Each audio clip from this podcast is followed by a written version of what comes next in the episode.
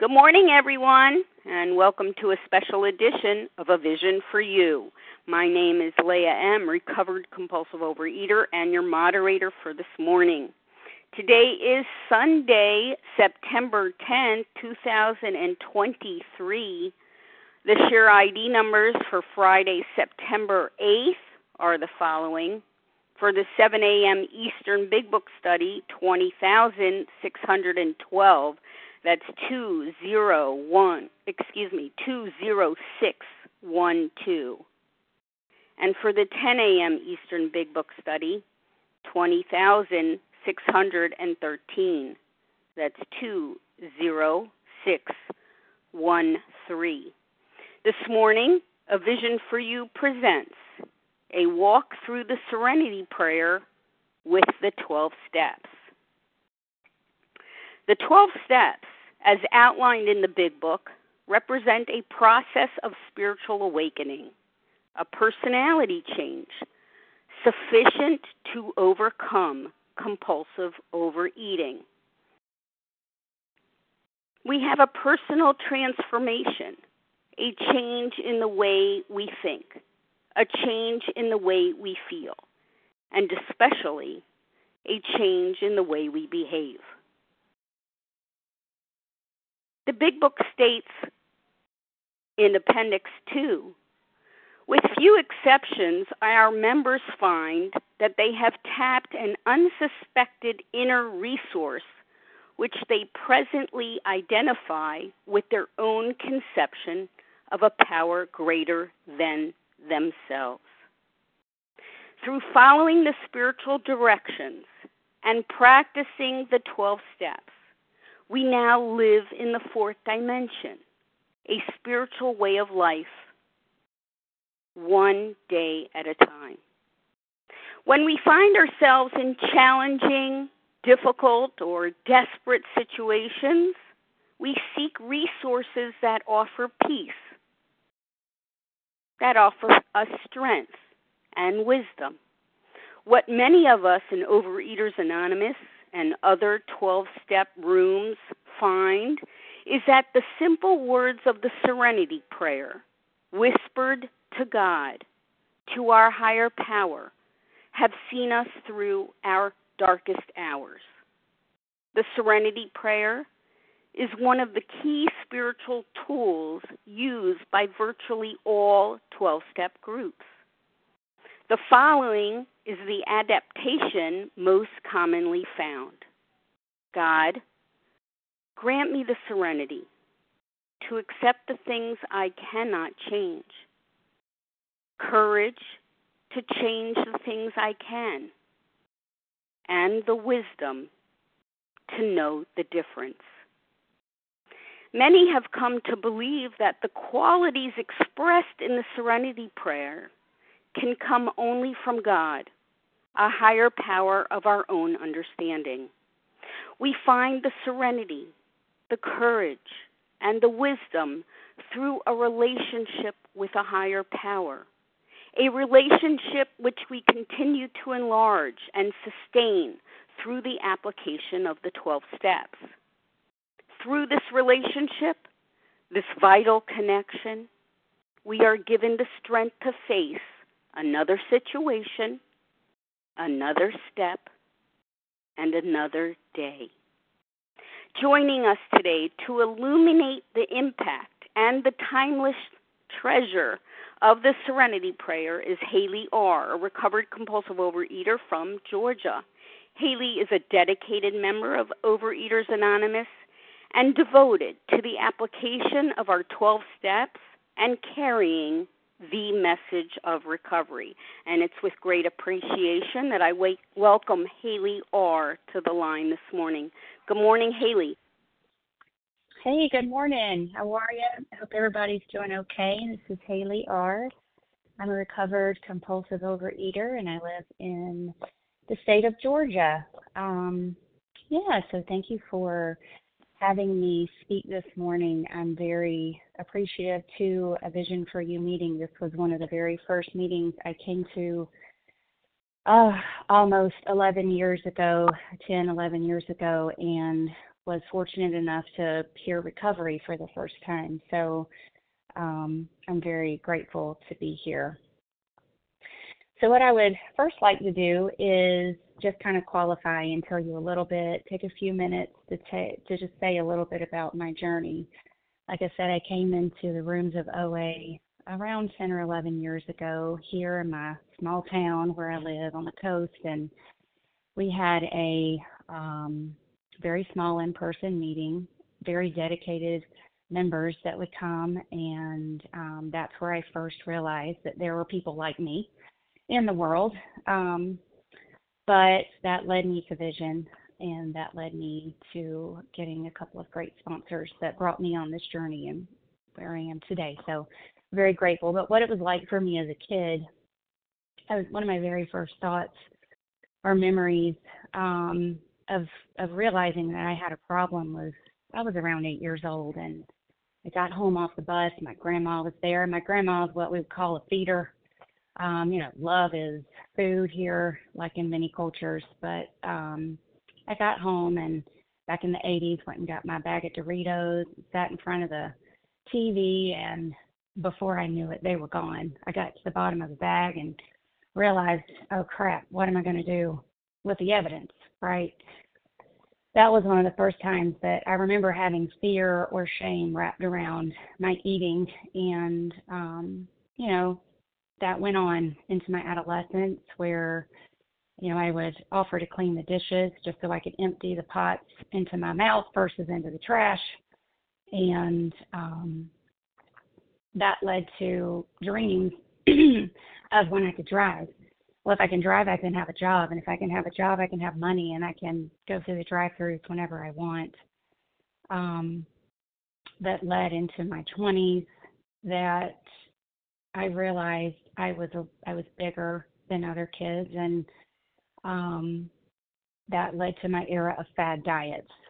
Any diet, like most of us here, I'm sure, if it was there, I did it, and I did it once, and it worked once, and it never worked again.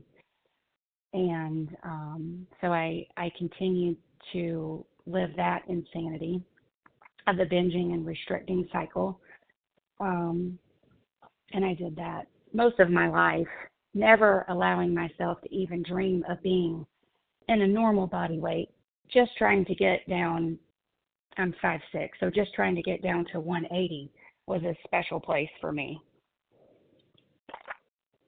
Then in my 30s, I went to graduate school, and it morphed from fad diets into more of a what's wrong with me?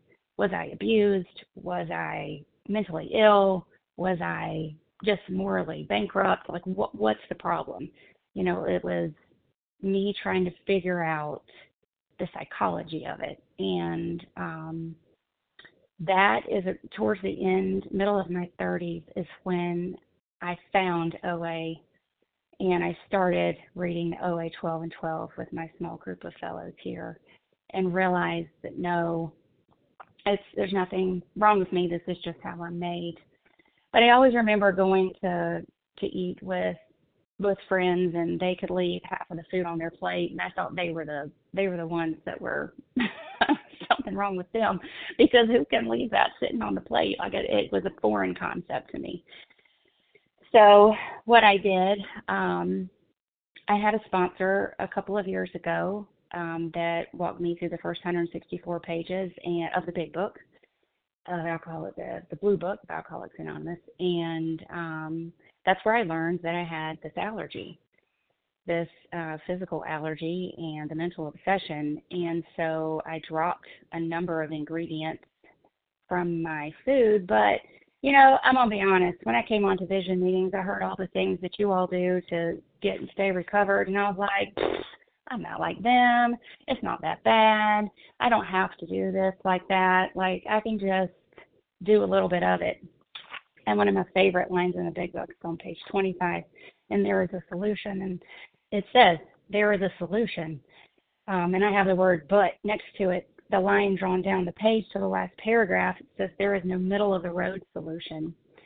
And I was blessed enough, given the grace, to eventually, about a little over a year and a half ago, to attend a Big Book workshop weekend here in the middle of nowhere, Georgia, on the coast, and meet my current sponsor, and was blessed with an experience the week before that to realize that, I'm sick.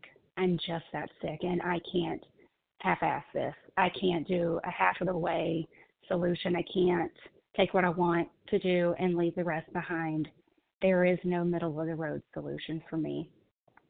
So what I did was I said, yes, ma'am. She said, do it. I did it. And I wanted so desperately what she had, and I was willing to go to any lengths to get it.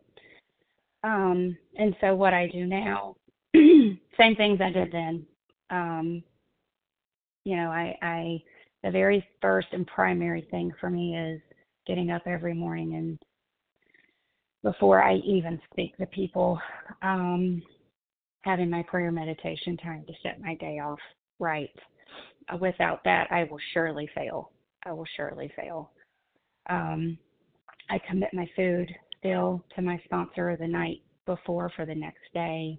I make outreach calls to fellows every day. I sponsor. I go to meetings, and even if I don't want to. And I'm a very selfish person, so most of the time I don't want to do it, but I do it anyway. Because I realize that if I don't, then I'm back to working a half program, and that's going to surely get me to a place I don't want to be. So, like the book says, we can have a life beyond our wildest dreams, and I can say that today I sit in a normal body weight, which over my lifetime I have never even allowed myself to dream of that. And some days I'm still like, what size is this? I can't even, it's still kind of a foreign concept to me, but this is the body that my God has given me. This is the weight that he wants me to be at. So here I am.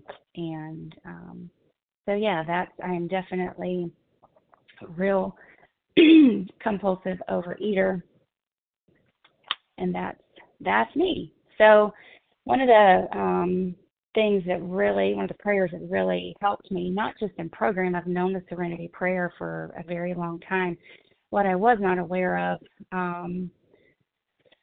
was the entire Serenity Prayer. So when I found that, it really hit home for me. So when I was asked to speak, I thought, this is somewhere that I can literally pull out each line and touch every single step in the 12-step program through one of the lines in this entire prayer.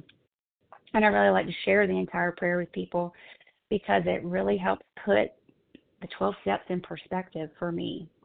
So I'm going to preface this by saying that I only speak from my experience with this entire Serenity Prayer. This is as I know it, and this is my experience with the 12 steps. I like to say if you talk to 50 different fellows, you're going to get 50 different opinions and 50 ways to sponsor and 50 ways of doing things. So, again, this is my experience. Also, I call my higher power God, and I use the word he. But please understand that in this prayer, this can be adapted to whatever you call your higher power.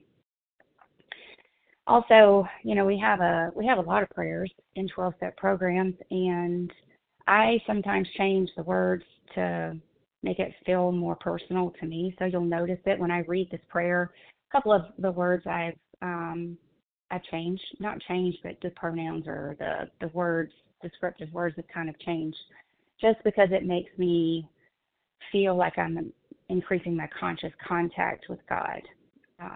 So if you hear it a little differently, then you'll know why. So I'm just going to read the whole thing. And then I'm going to break out line by line where the 12 steps kind of fit in my experience. So the whole prayer goes, God, grant me the serenity to accept the things I cannot change, the courage to change the things I can, and the wisdom to know the difference, living one day at a time, enjoying one moment at a time, accepting hardship as a pathway to peace, taking the sinful world as it is, not as I would have it, trusting that you will make all things right if I surrender to your will so that I may be reasonably happy in this life and supremely happy with you forever in the next. All right. I'm going to write my times down because it'll be 10:30 and I'll still be talking. So, all right. Let's put that there. Okay, so the first line, God, grant me the serenity to accept the things I cannot change. So I like to break this out into Step 1A and Step 1B. So Step 1A is basically, I admitted I am powerless over food. We know this because in the Big Book, in the doctor's opinion, it says the body of the alcoholic and the overeater is quite as abnormal as his mind. And it also tells us that we've decided our situation is hopeless. So if it's hopeless, I'm powerless over this. And for me, it was a realization that week in November that this is something that I can't change this.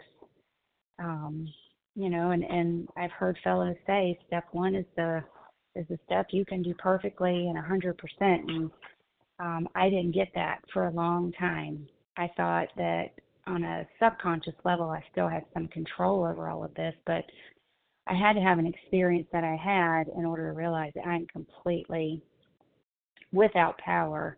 And that's a very hopeless feeling. It's a very hopeless feeling.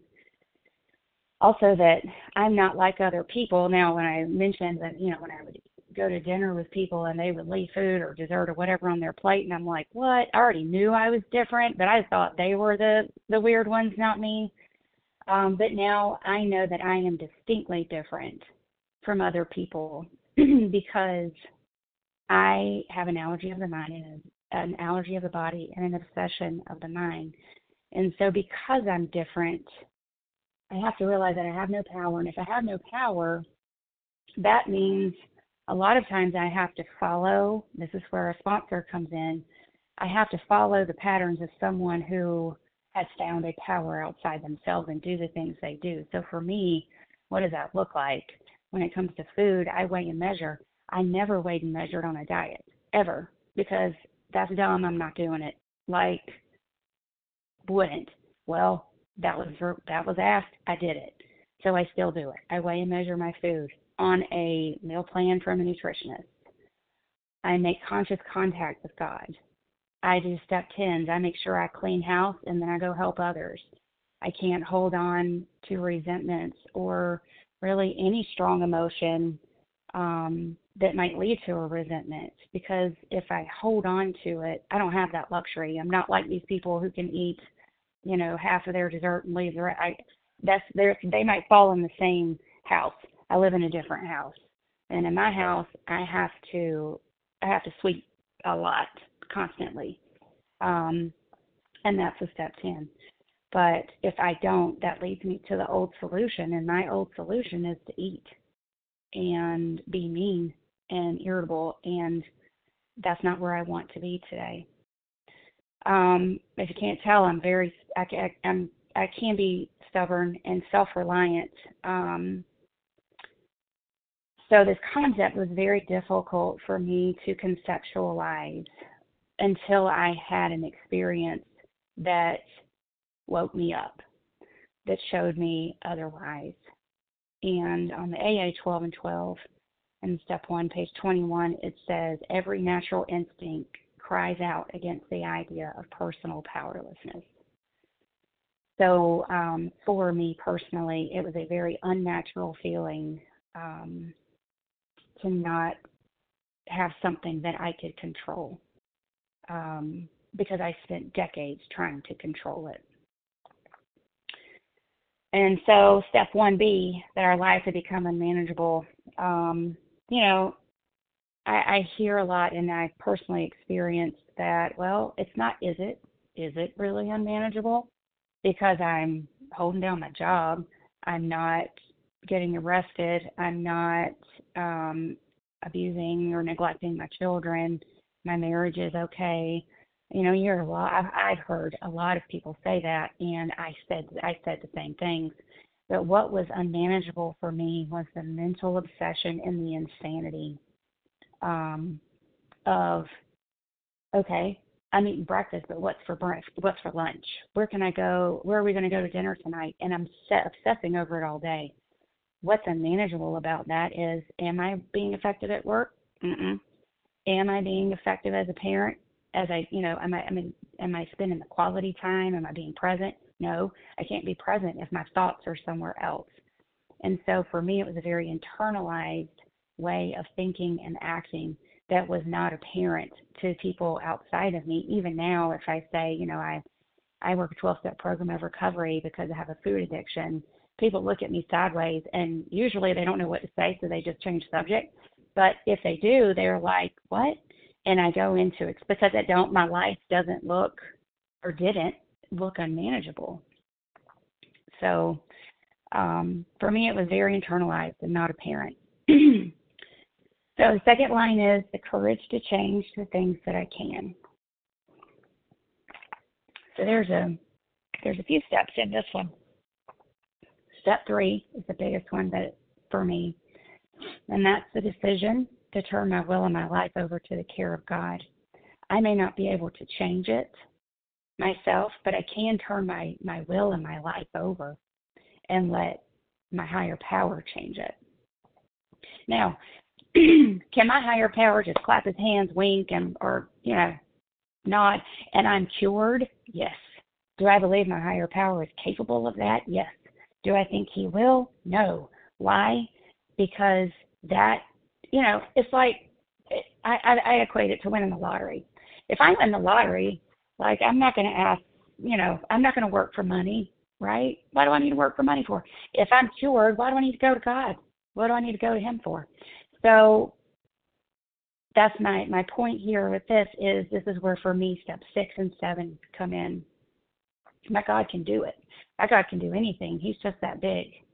But he's not going to, because that's what keeps me close to him. And so what do I need to change? The courage to change the things that I can. What are the things I can change? Well, my actions. These are things I can control, not in a sweeping annual, you know, years basis, but on a day-to-day, moment-to-moment basis. And for me, step 6, which is I became willing to ask God to help me remove my defects of character. And 7, I humbly ask him to remove my shortcomings. That in and of itself is action steps for me. And so these are things that I can try to change. Are they going to change overnight? They are not. Is this my life's work? Absolutely. And so for me, selfishness, like most addicts, is my primary character defect. And many things flow from my selfishness. But my selfishness turns into selflessness, which I will have to be intentional with my entire life. My stubbornness and my self-reliance can turn into persistence. So my arrogance at times and self-reliance can then turn into humility. But just this morning in my prayer meditation, I did a litany for humility prayer, because I need to remember my place. I am my God's child. I am not here to please others or to please myself. I'm here to do his work, but that's hard for me because I'm selfish and I want everything my way. So through steps 6 and 7, I can figure out what those defects are, come up with an action plan, and pray every morning. Step 7th prayer is, God, help me not be so selfish. Help me not be so impatient. Those are the things I can. I just have to have the courage to do it and the wisdom to know the difference. This is step 2. This is the part for me where the spiritual experience comes in.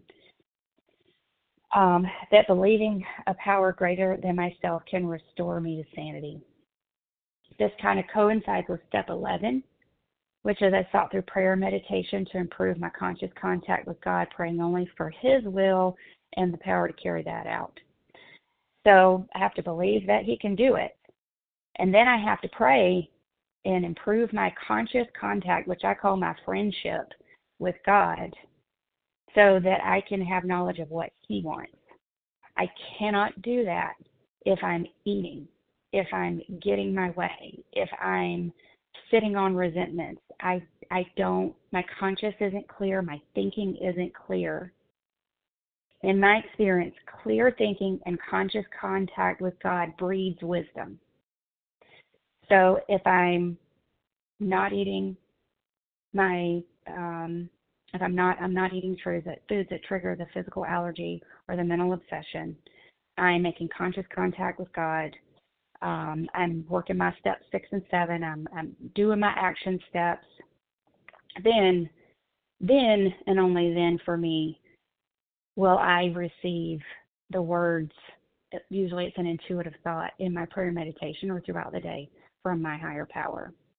I like to think of things like the wisdom to know the difference, what I can control versus what I can't. I like to think of concentric circles. This is a bad analogy, but think of a donut. So if you look in the middle, the little hole, right, the little circle, these are things that I can control. The things outside that circle are things I cannot control. And sometimes when I get too bogged down, I have to think, okay, God, help me know what's in my control. What can I control in this moment right now? I can control whether I stop and pray. I can control whether I keep my mouth shut with your help. I can control whether I choose to make an outreach call or if I just give in to I don't want to. These are the things that what can I control and what can I not control? But I have to have the wisdom to know the difference. If I'm not clear, I'm not going to know. Living one day at a time, enjoying one moment at a time. I have a sticker on my iPad case that says just for today.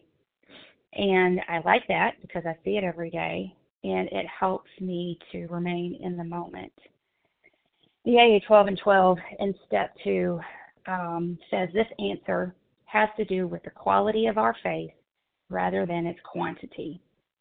So for me, my God, I like to see my God as a big burly guy with a beard. I don't know why, but my God loves to have me sit in my happy place on a bench and just chat. He loves that. But he would rather me do it for 5 minutes intensively and consciously and wholly than have me do it for 30 minutes, 15 times a day when I'm multitasking. It's more about the quality of that time with him in that moment.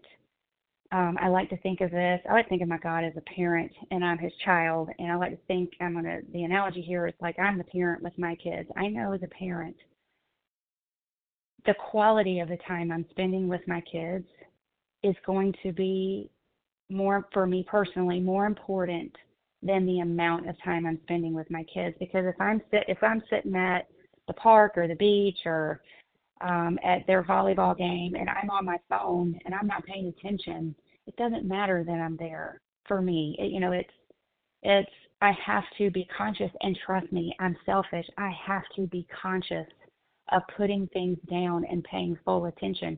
This is a practice for me to do that quantity, the quality over the quantity. My prayer meditation, it's a struggle. It's a struggle sometimes for me to focus on the quality and enjoying that moment, because for me, I like the future trip.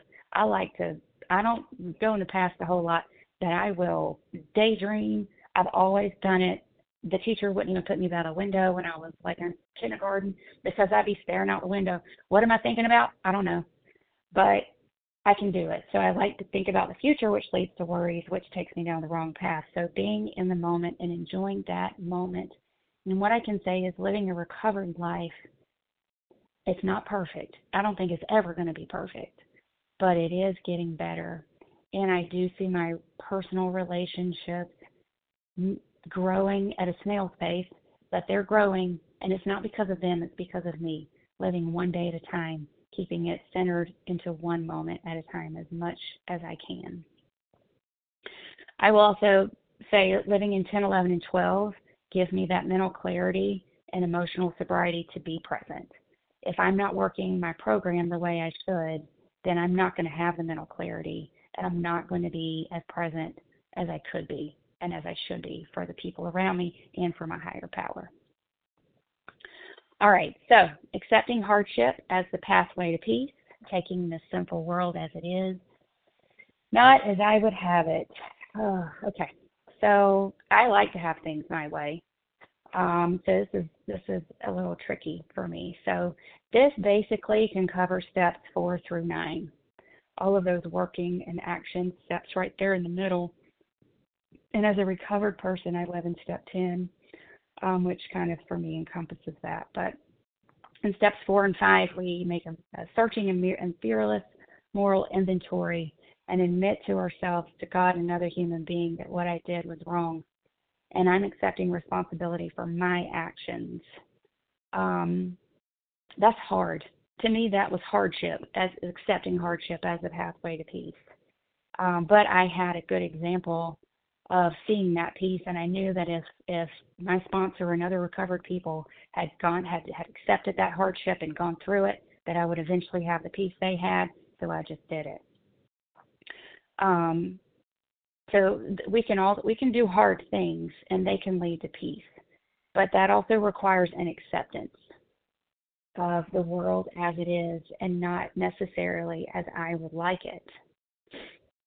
So when I think of steps 4 and 5, it's, there may have been things done to me when I was younger, as a kid or an adolescent or teen, that I had zero responsibility for. But as a 46-year-old woman, I have the responsibility of figuring out what is my responsibility now to myself, to God, to my fellows, and to the people around me, and taking responsibility for my healing. And again, that's hard, but if I take responsibility for that, it has led me to a place of peace. When I take the sinful world, whatever happened, as it is, and not as I would have had it, then I hit a level of acceptance. I'm able to forgive, and I'm able to have some peace. And that, for me, is really what, life can be about, is having that peace in my life. Again, I'll say this also pertains to 6 and 7, my favorite steps, but it helps me build an action plan. For me, it's like a behavior plan. It gives me something hard and fast that I can do to try to help God along the way. Okay. Also, love and tolerance is my code.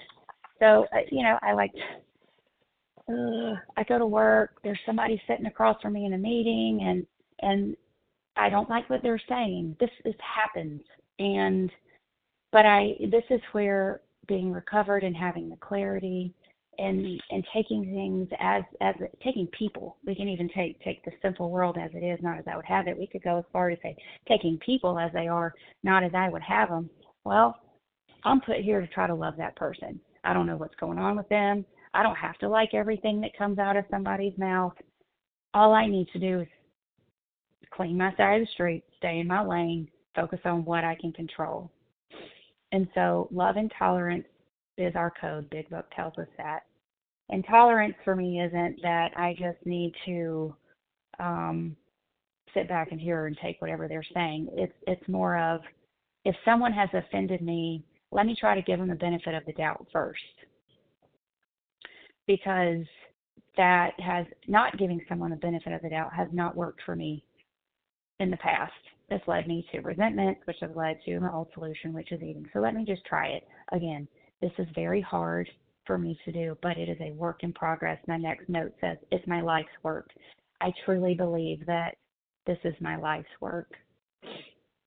Trusting that He will make all things right if I surrender to His will. So again, you've got step 3 here.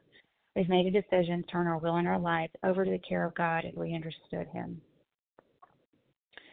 And it is a decision. The AA 12 and 12, step 3 on page 34 tells us there is only one key, and it's, did I skip a page? No, I didn't. Okay, good. It tells us there is only one key, and it is called willingness. Okay. So if I am trusting that He will make all things right, if I surrender to His will, that means I have to be willing, and I have to trust. For me, what this looked like over my lifetime has been, I like to tell God what I want, and then I get mad when He doesn't do it. So I came into the rooms with the God of my childhood, and I can say I felt like I had, at that point, a personal relationship with God, and I did. I like to equate it to the college student that goes off to school and never calls to check in, just calls when they need money or is in trouble or, you know, needs mom or dad come swoop in and take care of things, clean things up. That was me. I still had a relationship, but that was how it was defined. And if I didn't get my way, I would pout and this isn't fair, life's not fair, why is this happening to me? If you could change this if you wanted to, I'd like to tell God what he should be doing. Getting upset when he didn't. I like the Garth Brooks song, I'm showing my age here, that some of God's greatest gifts are unanswered prayers. And, you know, looking back into my earlier years, early 20s, 30s, I prayed a lot. And I felt like it fell on deaf ears. I felt like God wasn't listening. I now know with the mental clarity and my experience seeking him and developing this relationship that it just wasn't what he had in store for me. So I looked up the word trust in the dictionary, and if we trust, it means to rely or place confidence in someone or something. And surrender is to stop fighting and admit defeat. And so if I'm trusting that he will make all things right, I am putting my confidence in my higher power that he's going to make all things right. All things. It doesn't say some things, it says all things. He's going to make all things right. If, there's that if, but only if I stop fighting and admit defeat. I stopped fighting his will. For me, the confusing thing is, what's his will? I don't know. Even I'm like, if this was like, I can be very black and white in my thinking, which can work and not work at times. But if God would just come and say, hey, this is the way, this is what you're supposed to be doing, this is what I want for you, I'd be like, cool, let me work towards it. I would be willing to do it, right? For me, and the way my brain works is, it's not, I don't have a problem surrendering to his will. I have a problem not knowing what that is. I'm happy to surrender. I say I'm happy. Depending on what he said, I may not be too happy, but I'm willing to surrender if I knew what it was. But we don't. And this is part of what keeps me coming closer to my God. I kind of, again, equate it to winning the lottery. If he told me what his will was, then, you know, he'd be like, well, now you know. So this, you know, the surprise is out of the bag, but that's what keeps me coming to him. So I have to place my confidence in him and stop fighting and surrender to his will. So what do I get when I trust and surrender? For me, I get recovery from a hopeless state of mind and body one day at a time.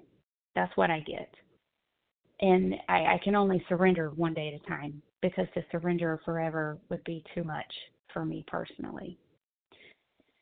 And the last line of the prayer is perhaps my most favorite. So I may be reasonably happy in this life and supremely happy with him forever in the next. So for me, in my personal beliefs, I believe that there is a life after this one on earth for me. So I think when I was working the steps and going through this whole process of discomfort and I don't want to do this, and then now life gets so lifey, circumstances don't determine my recovery, and so I may not like what's going on in my life. It may hurt. It may make me sad. It may make me really happy. It may, it may just be the monotony of the routine day in and day out. But what has helped me understand is that I'm not meant to be unicorns and rainbows every day of my life. If I get tiny moments, usually that comes in that quality time, if I get tiny moments of real supreme happiness, those are gifts. Life is not meant to be lived that way for me. So what is reasonably happy look like? For me, that's showing up every day and saying, you know, look at what you gave me, God. Today I woke up. It's sunny. Oh, it's not 98 today. It's just 92. Thank you. That's a breather, right? Oh, the volleyball game got canceled. Thank God, because now I don't have to do that. Like, these are reasonably happy things in life. I look at my husband and I say, hey, he's cute. Even after 15 years, he's still cute. You know, these are things that make up those moments of reasonable happiness. Supremely happy tells me that this life is meant to be hard. But for me, there's a life after this to look forward to. And that's when I get to ride unicorns and jump over rainbows all day, every day. Like that's what that's going to be. That is not what this is. That's not what this life is. And so when circumstances pop up that are painful, whatever those may be, you know, when God tells me or shows me this is my will for you, and it's painful, or it's uncomfortable, or I don't want to do it, or I don't like it. This life is meant to be reasonably happy. I am here to do God's will. That is not always what I want to do, but it will eventually lead to the place that I'm supposed to be, which I believe my God wants to show me brings reasonable happiness and can be a life beyond something I never even allowed myself to dream of. So this may be a resistance to change something because of a fear when God keeps pushing to say, just jump in. It's time, you know, or he may say it's not time yet. And he may be like, go. And it's nice. I have to jump. It's a leap of faith. I have to overcome that fear. So for me, reasonably happy for me today means to stay close to God and to perform his work well. That's all I have to say. I'm going to say the whole Serenity Prayer to close out my talk one more time.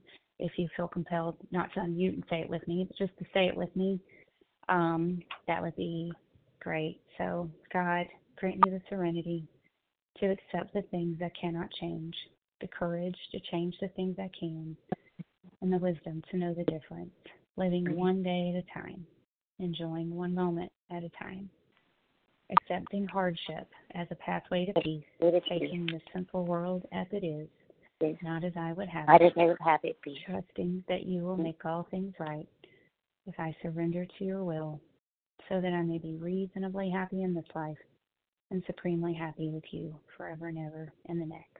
Thank you all for letting me share, and I pass. Thank you so much, Hailey, for your beautiful presentation on the Serenity Prayer this morning. Thank you for your sharing of your personal experience, your insights, and how you apply the 12 steps in your daily life. Such a message of hope and possibility. Thank you. Another gem for the archives from Hailey R. Thank you so much. Today's Shaitner ID number 20,615. That's 20615. Haley's contact information will be given at the conclusion of this recording, so do stay tuned for that.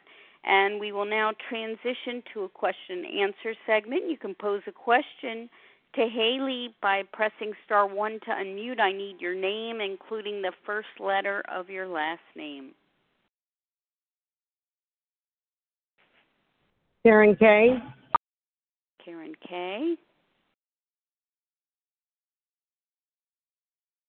Patrick B. Gotcha, Patrick.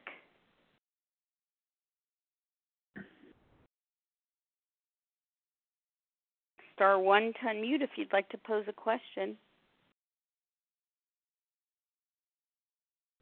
Did you get Karen K? I gotcha, Karen. Thanks. Okay, thanks. Mm-hmm. All right, well, let's get started with Melissa C. Melissa, thank you. Gotcha. Okay, so we've got Karen K., Patrick B., and Melissa C. with questions thus far. So let's get started with Karen K. Good morning, and thank you, everybody, for your service today and the share on the line. My name is Karen Kay from Syracuse, New York, and my credits still do not transfer. Just a quick question. Can you tell me what your Step 11 looks like, please, Hailey? Thank you. Hey, yeah. All right. So my Step 11, I consider that my nightly inventory. And so for me, every night I pull up my Spiritual Toolkit app and I start answering the questions. Sometimes I read the reflection that's on the AA website before. Sometimes I will do a little bit of quiet meditation before I start my inventory. But I go through all the questions. And, you know, the first one is, was I resentful? And for me, and that's the same way with the 10th step, which I call spot check inventory, it's not necessarily a resentment. For me, I think of a resentment as something that I've had an emotion about that I've held on to. And I don't tend to hold on to things. Even not recovered, I didn't tend to hold grudges or hold on to things. I would be very verbal and mean about it, but I wouldn't hold them. So for me, was I resentful looks like, was I impatient? Was I rude? Was I offended? Did I have some strong emotion about something that I need to, that's gonna clutter up my sidewalk, my street?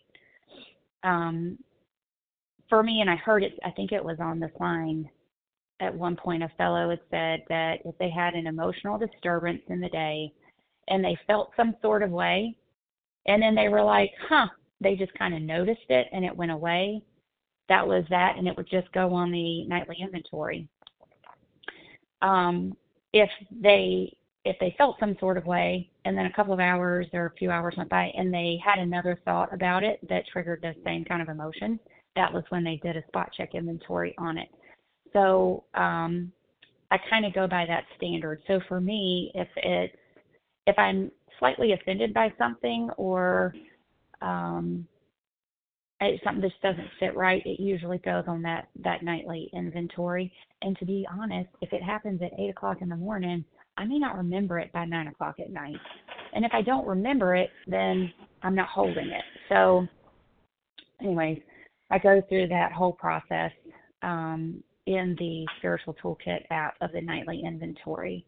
And at the very last question, I also add a list of at least 5 gratitudes to the bottom of that so I can go to sleep grateful.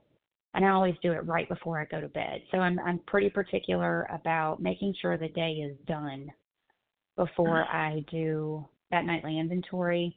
The same way with my prayer meditation in the morning, I don't even need to speak to somebody before I do my prayer meditation in the morning. And then, of course, the nightly inventory I'm sharing with someone else, at least one other person.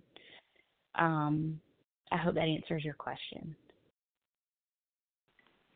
Thank you, Karen Kay. Yes, you did. And thank you very much. Patrick B., you're up. Good morning, all, and thank you for your service on this meeting. And thank you, Hailey. What an amazing message. You know, you and I had the opportunity to meet at a point in your journey, I think, where I think of the line, we stood at the turning point.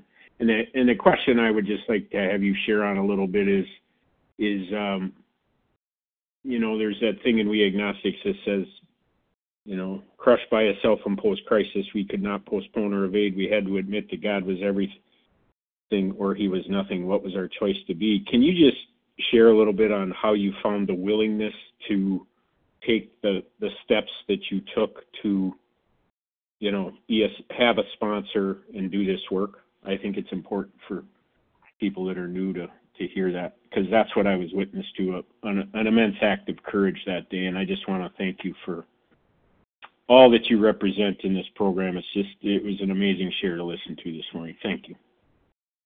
Yeah, thank you, Patrick. Well, yeah, we have, what, another 40 minutes? Because I could talk on that for 40 minutes, but I won't.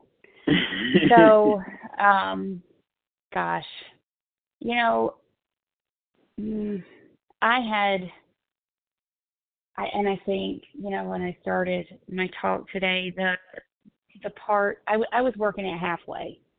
I was working a half program, and I had my foods out in red, green, yellow, and yellow being the foods that I could have. They weren't sending me to the closet to binge, but they weren't, I could take it or leave it, so I thought.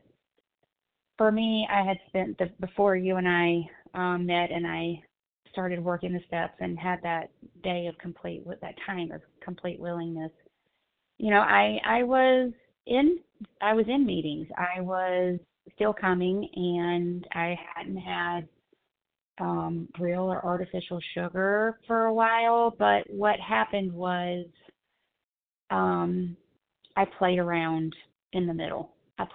First of all, I didn't think I was as sick as everybody else. I thought I could just take what I wanted and leave the things I didn't want. The tools, that is. Just do whatever tools I thought I needed. The other part of that is I thought I could still control certain parts of what I was eating, how I was eating, when I was eating. I thought I could still do that. And so the actual moment, it was about a year and a half from the first time I worked the steps, read the first 164 of the Big Book, until the time I my current abstinence state. I got to a point where the yellow became, I was just eating it. I went from, okay, well, I can have a sweetener if it's 5 down on the ingredients list. And then it went to, well, 3 is okay, until like the week of Thanksgiving, because what happened was I had the week of Thanksgiving. I'm an educator, and so we had that week off. My husband had gone out of the country. His family lives in South America. And I was home with me and the kids. And my son, my husband left. The next day, my son tested positive for COVID. This was around the time where you just stayed home. You didn't go anywhere. And I had been dabbling in that kind of, oh, if it's this ingredient, then I can do it. If it's that, I can have cheese in a salad, but I can't have it on a charcuterie board. Like, this is the insanity that I now see as insanity. I didn't see as insanity then. But what happened was that week, people started bringing food. It's the week of Thanksgiving, right? And so different foods that were on my red that I definitely binge on started being brought into the house. Then there were foods that were yellow that I was like, well, you know, I don't have any choice. I talked myself into that. And what happened was towards the end of that week, the things that I had not had in 6 years, the foods I hadn't had in 6 years at that point, started looking like a possibility again. And it scared the crap out of me, because I know how long it took me to stop. And this was on self-will, because I certainly wasn't recovered 6 years prior, to stop eating the binge foods, to put down the things that would send me into a complete state of insanity. They started looking like possibilities again. It scared me. And by the grace of my God, the following weekend was the Big Book workshop weekend here in the middle of, you know, in close to nothing where we live. And I think that something flipped. I like to hear the stories from fellows of that moment when they became willing, because lots of times it's not some huge catastrophic event. It's something particular and small. And for me, it's kind of the same experience. At that moment, I said, oh, my God, I only have 2 choices. My back is against the wall. I'm in the corner. I can either eat what is sitting in front of me. I can eat it, but I won't stop eating it. And I know this time it's going to be worse than the other time. That it took me a year and a half to stop eating it the last time. How many years is it going to be this time? Like, if ever. And I can weigh 400 pounds in a matter of 3 to 4 months. Or I'm going to have to work a whole ass program. Just like those 6 people on Vision for You. Like, that was my mentality. And so that's what it took. I said, I cannot put my children through this, and my husband through this, or myself and slowly kill myself and take them down with me. I can't. I cannot. And again, by the grace of God, He had a safety net right up under me 5 days later that led me to what a whole solution looks like. And so that is what led me to that moment. It wasn't something catastrophic. It was a slap in the face realization that I am backed into the corner like a caged animal, and what am I going to do? So thank you for that question. That was, that was definitely, I feel like, an experience that we all need to have in order to be willing to just say, yes, ma'am. And I tried to kick back once, and that was the only time I tried. And still today, if, my sponsor asked me to do something, it's pretty much, it's yes. It's yes, because I still want to keep what she has for myself. So thank you. Thank you, Hailey. Thanks, Patrick. Melissa C., your turn.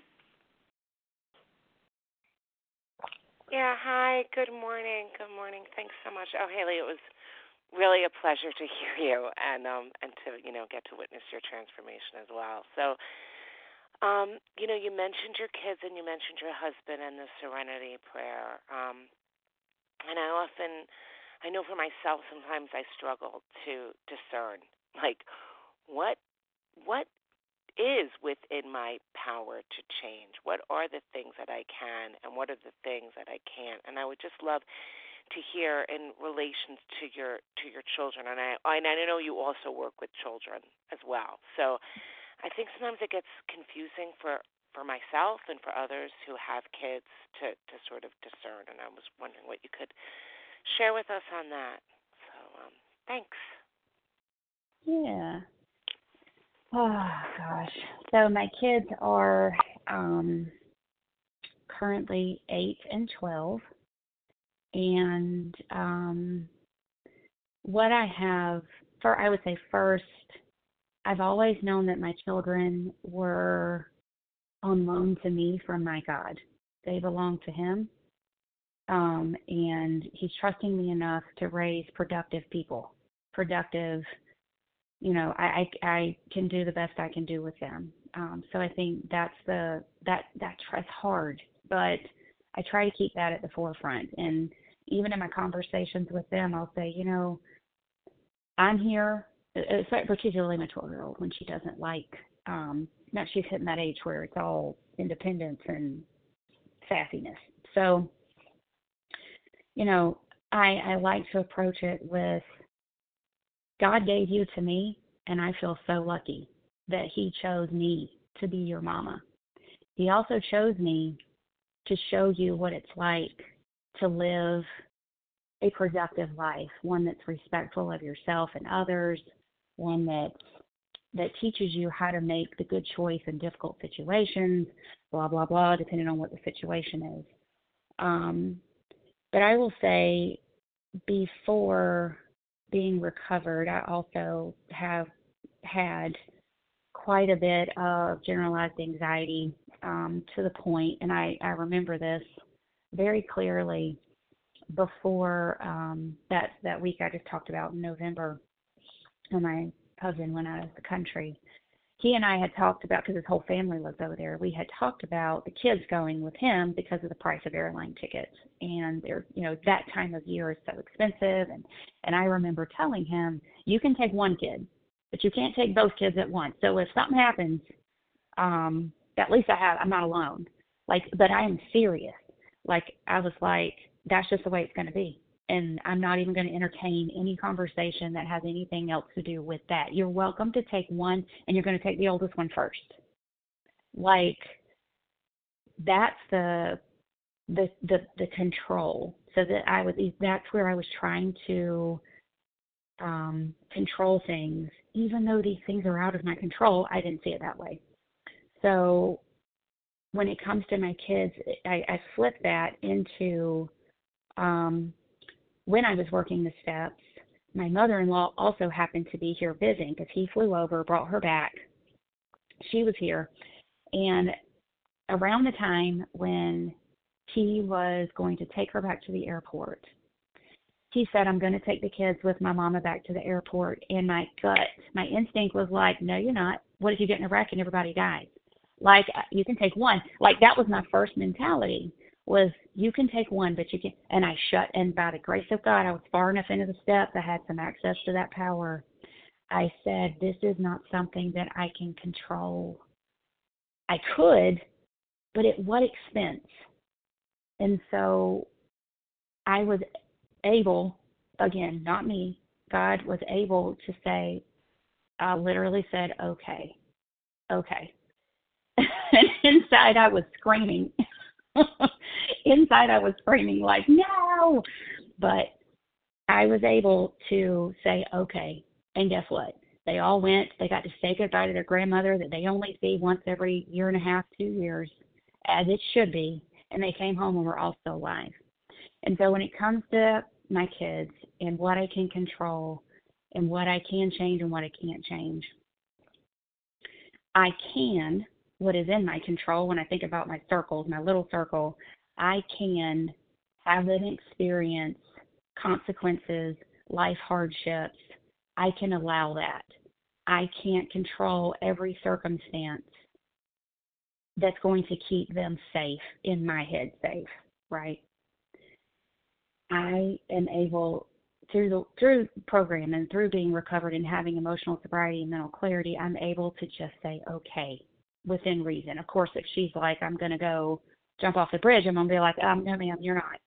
And I can keep her safe. But if she wants to do something reasonable, that's something I need to let her do. That's not something that I can control, because as they get older, there's lots of things I'm not going to have any word over. So when I think about the things that I can change, I have to really pray and say, God, what about this situation can I control? What do I need to do here? And a lot of times I get the intuitive thought now, let her do it. Let her try. Figure out a way that it's safe for her. Not your crazy anxious brain, but her. And so it also comes with an acceptance of his will, not just for my life, but for their lives. And that may not be pretty. You know, it may not be what I want. It may not be, it may be awful and catastrophic. I don't know. I think about people who lose children, whose children die or get in accidents, and you know, it really comes down to trust for me when it comes to parenting and being quiet and listening. And it's ironic. Is it ironic? I don't know. But I being recovered, I know I came in because, you know, people like to say I come in for the vanity, I stay for the sanity. I of course I came in because I wanted to lose weight, but being in a normal body weight is like number 15 down on the list of miracles I've experienced through working these steps and continuing to stay in these steps every day. One of the biggest miracles is that I can let my kids experience things that are going to help them grow and know how to handle the world and become resilient versus my anxious, scared self holding them from it, and then them being 18 and released into a world they don't know what the hell to do. So that has been a true gift for me. Is it perfect? Am I like all peaceful and laid back and yeah, sure, go experience? No, that is not what's going on. But I'm getting there. I'm getting closer. So now with my little one, he's always been sassy. So that's always just trying to maintain my composure with him. Sometimes is as much as I can ask. But yeah. I think parenting and struggle and knowing what I can control and what I can't and what God would have me be is very important. God, what would you have me do? What would you have me be? What would you have me say in this moment? And so a lot of times I have to ask her. She has to do something, and I have to say, well, I'm gonna have to see. We'll see. When do you need to know? By the end of the day? Okay, I'll let you know something by then, as long as I can. As opposed to, heck no, you're not going to go do that. You know how dangerous that is? So it really requires that relationship and me being willing. Well, it always goes back to that willingness to ask for help. So thank you. Thank you, Melissa, for your question. Who else has a question for Hailey this morning? Star 1 to unmute. Marie R., New York. Marie R. Jordan L. in Colorado. Jordan. Lisa L. in Ohio. Lisa L. Jessica C. Jessica.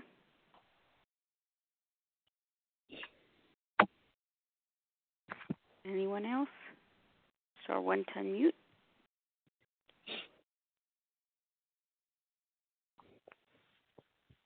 Gloria in Ohio with a question. Okay, and Gloria. Okay, I've got Marie R., Jordan L., Lisa L., Jessica C., and Gloria N. Okay, Marie, your question, please. Thank you. I just wanted to thank you for your share, and I really got a lot out of it this morning. Today is day one for me, and I like that you touched on, the fear and, especially with being a mom and stuff and what we go through with that. But my question is, you mentioned something about other than red light foods. I think you said yellow foods, and I'm only aware of the red light foods, and I am still drinking artificial sweetener, and I wanted to know what you thought about that. Thank you. Yeah. Hey, well, welcome. Day one. That's a big deal. So I want to make sure I say that first, but. Yeah, and, when I said that in the beginning, whenever you talk to 50 different people, you're going to get 50 different answers. So what I would say is if you want, at the end, get my number and call me because I'd love to talk more with you about that. But for me, and I will just say this is for me right now, red foods are binge foods. For me, these are foods that send me to the closet, send me to my car. And I cannot get enough.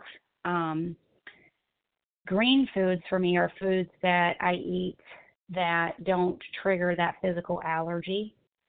And for me now, I don't have yellow foods. It's either red or green. It's very black or white. I either eat it or I don't. And for me, what was helpful was to figure out what the ingredients were and roll with the ingredients versus a specific food. But that's my experience, and I am very happy to talk with you more about that if you want to give me a call. Excellent. Thank you, Marie R., for your question.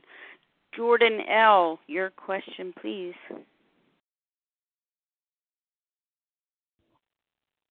Hey, good morning. Thanks for all your service. Jordan L., I am really, really inspired by your share this morning. I did get on a little bit late, so forgive me if you addressed this already, but I would love to hear where your inspiration came from as far as being inspired to share on something like the Serenity Prayer.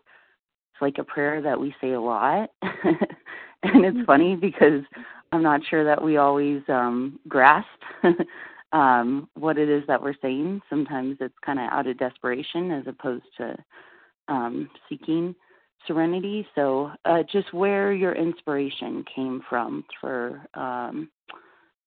sharing with us this morning, and also maybe how inspiration relates to your own 11-step practices and kind of how that flow works as far as inspiration from a higher power. Thanks. Sure. Yeah, it's a great question. I will say my inspiration to do this, we have a newcomer meeting, a Zoom meeting on Thursday nights, and the person who shared there a couple of weeks ago kind of did this same kind of 20-minute talk on, he picked a couple of prayers and started going through them, and I was like, well, that may be what I need to talk on. So I will say that's where the impetus as far as sharing today came from. So the shout out to him. But I will also say for me, the Serenity Prayer, when I started working the steps this last time, same Big Book weekend, there was a beautiful, now see, these are the regrets. There was a beautiful cross-stitch framed picture of the entire Serenity Prayer. Somebody had done it. It was either embroidery or cross-stitch, but it was in a frame up in the silent auction, and I didn't get it. I think I bid on it once, but I didn't get it. But that's, I know I had read the entire Serenity Prayer in my lifetime, but I don't think it hit until I read that.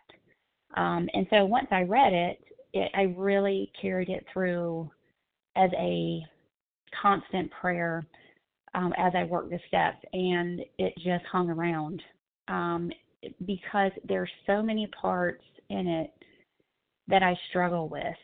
Surrender to God, to God's will, surrendering, trusting, accepting hardships. You know, it hits so many things all in one prayer that when I prayed a lot in my morning meditation, and when I pray it, I pause. You know, I pause and I'm like, God, grant me the strength to accept the things I cannot change. What am I going to come to today that I cannot change? Lots. Let's start naming them. Like, so a lot of times it will, I take it line by line. The courage to change the things I can and the wisdom to know the difference. Well, help me to know what I can and cannot change and control today, and help me let go of the rest.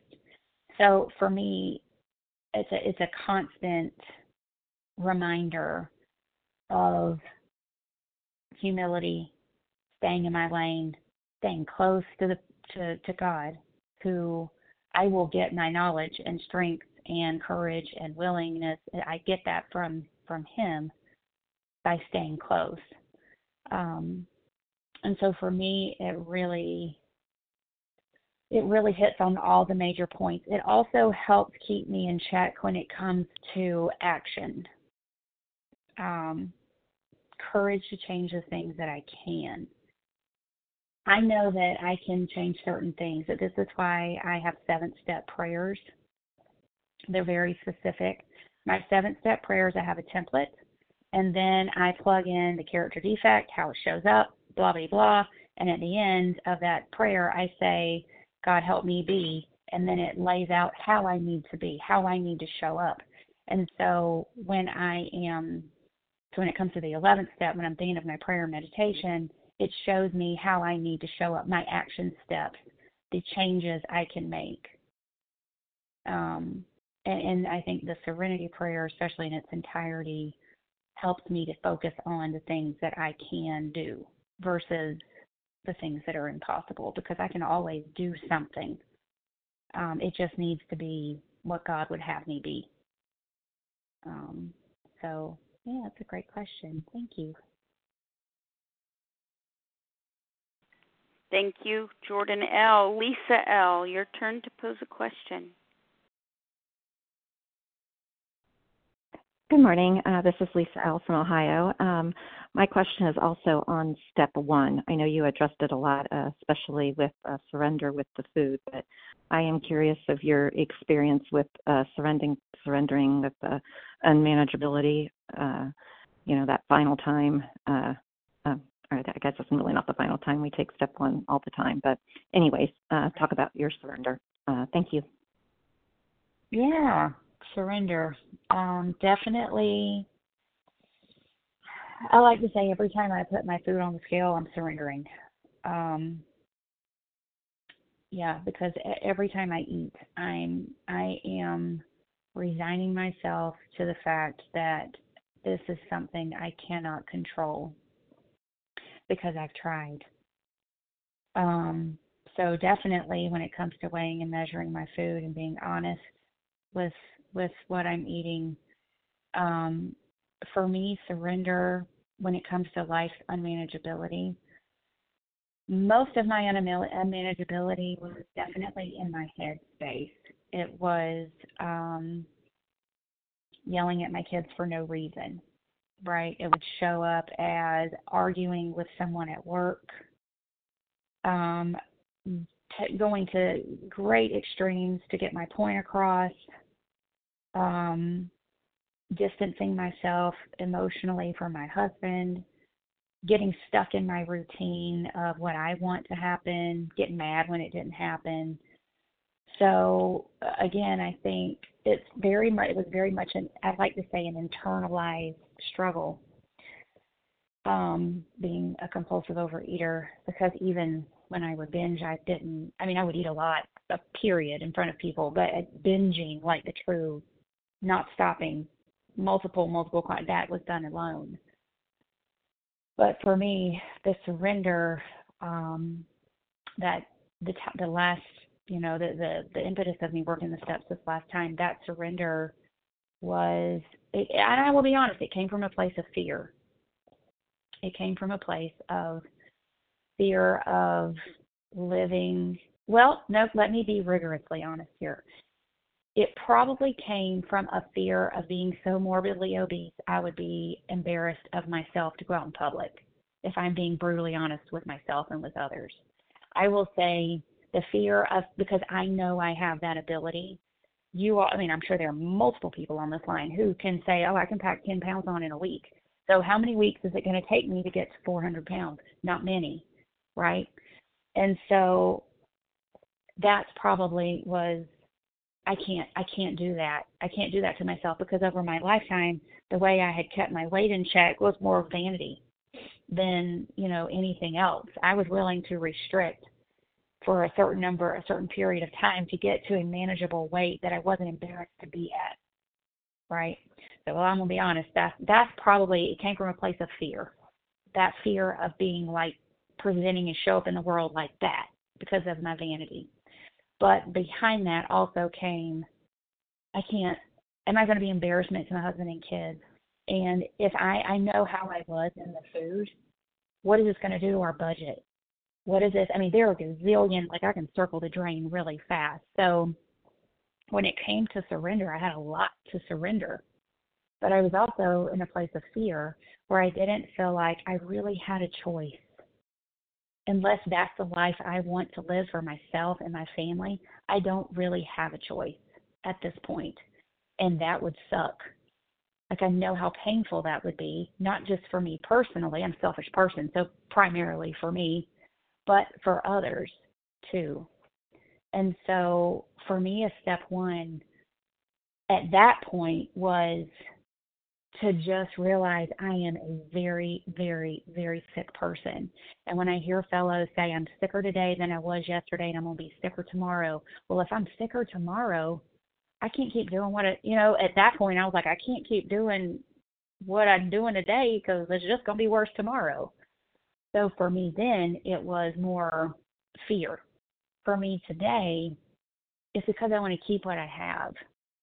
And I want to keep the emotional sobriety. I'm willing to surrender.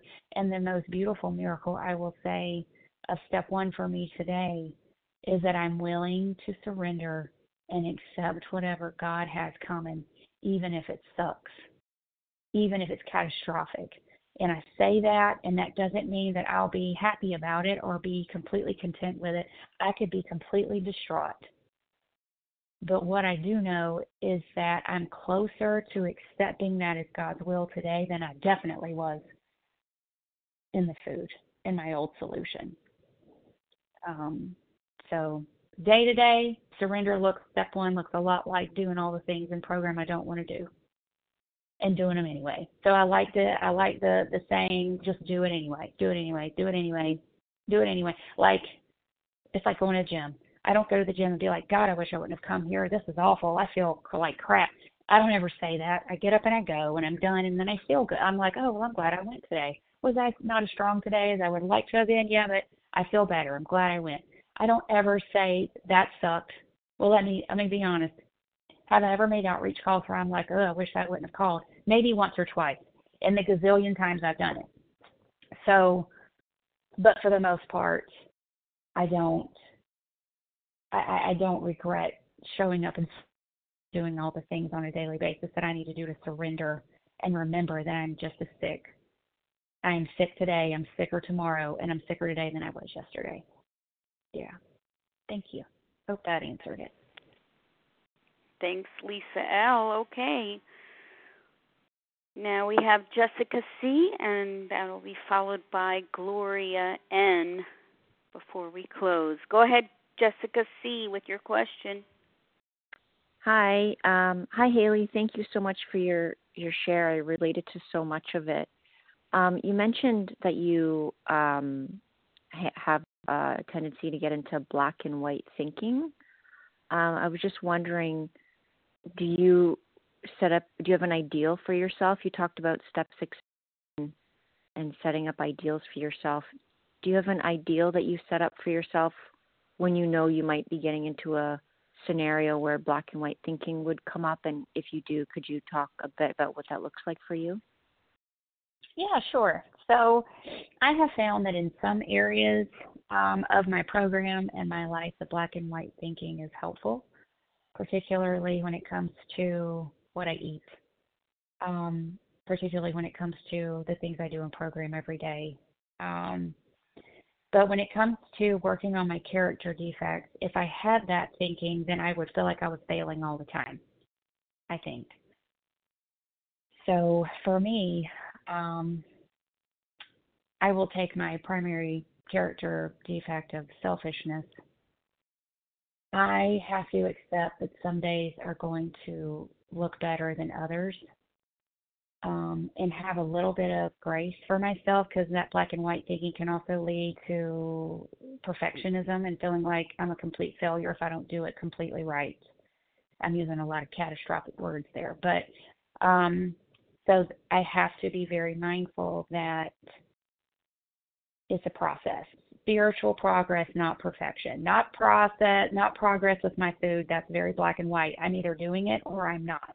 I'm either weighing it or I'm not. I'm either eating what I'm supposed to eat or I'm not. Like, it's very black and white. But when it comes to my character defects and my spiritual experience and my connection and conscious contact with God, that is my life's work. And so it's going to have a bit of an ebb and flow.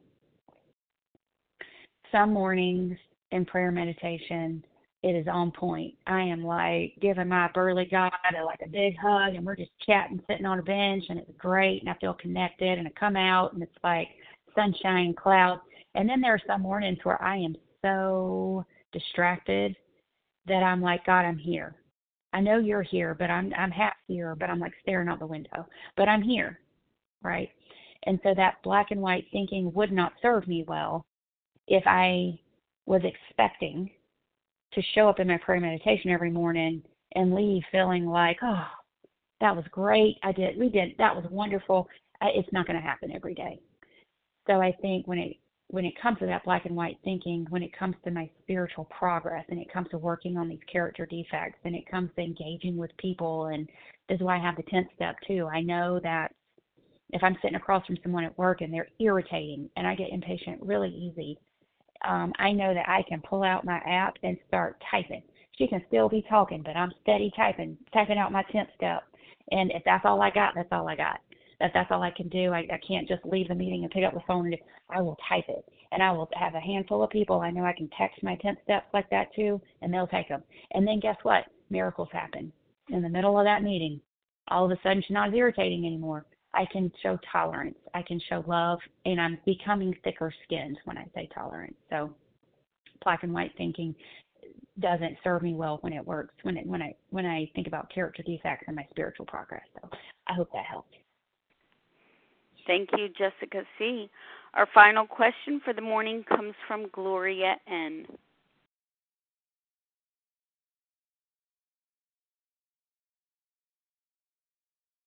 My question is, this is Gloria in Ohio. My question is, are the questions recorded, part of the recording? Yes. Oh, good. That's really was my question. And I want to thank the speaker. I so enjoyed hearing it and inspired by it, and I look forward to talking with you. Thank you. Oh, thank you. Thanks, Gloria. Thank you. Gloria, thanks to all who posed questions this morning. And, of course, thank you, Hailey, for spending time with us this morning, sharing your personal experience and insights, utilizing the Serenity Prayer and the application of the 12 steps in your life. And what an inspirational presentation it was. Thank you so much. The share ID for today, 20,615. That's 20615. And we're going to close now from page 164 in a chapter entitled A Vision for You. Our book is meant to be suggestive only. We realize we know only a little. God will constantly disclose more to you and to us. Ask Him in your morning meditation what you can do each day for the man who is still sick. The answers will come if your own house is in order. But obviously, you cannot transmit something you haven't got. See to it that your relationship with Him is right, and great events will come to pass for you and countless others. This is the great fact for us. Abandon yourself to God as you understand God. Admit your faults to Him and to your fellows. Clear away the wreckage of your past. Give freely of what you find, and join us. We shall be with you in the fellowship of the Spirit, and you will surely meet some of us as you trudge the road of happy destiny. May God bless you and keep you until then.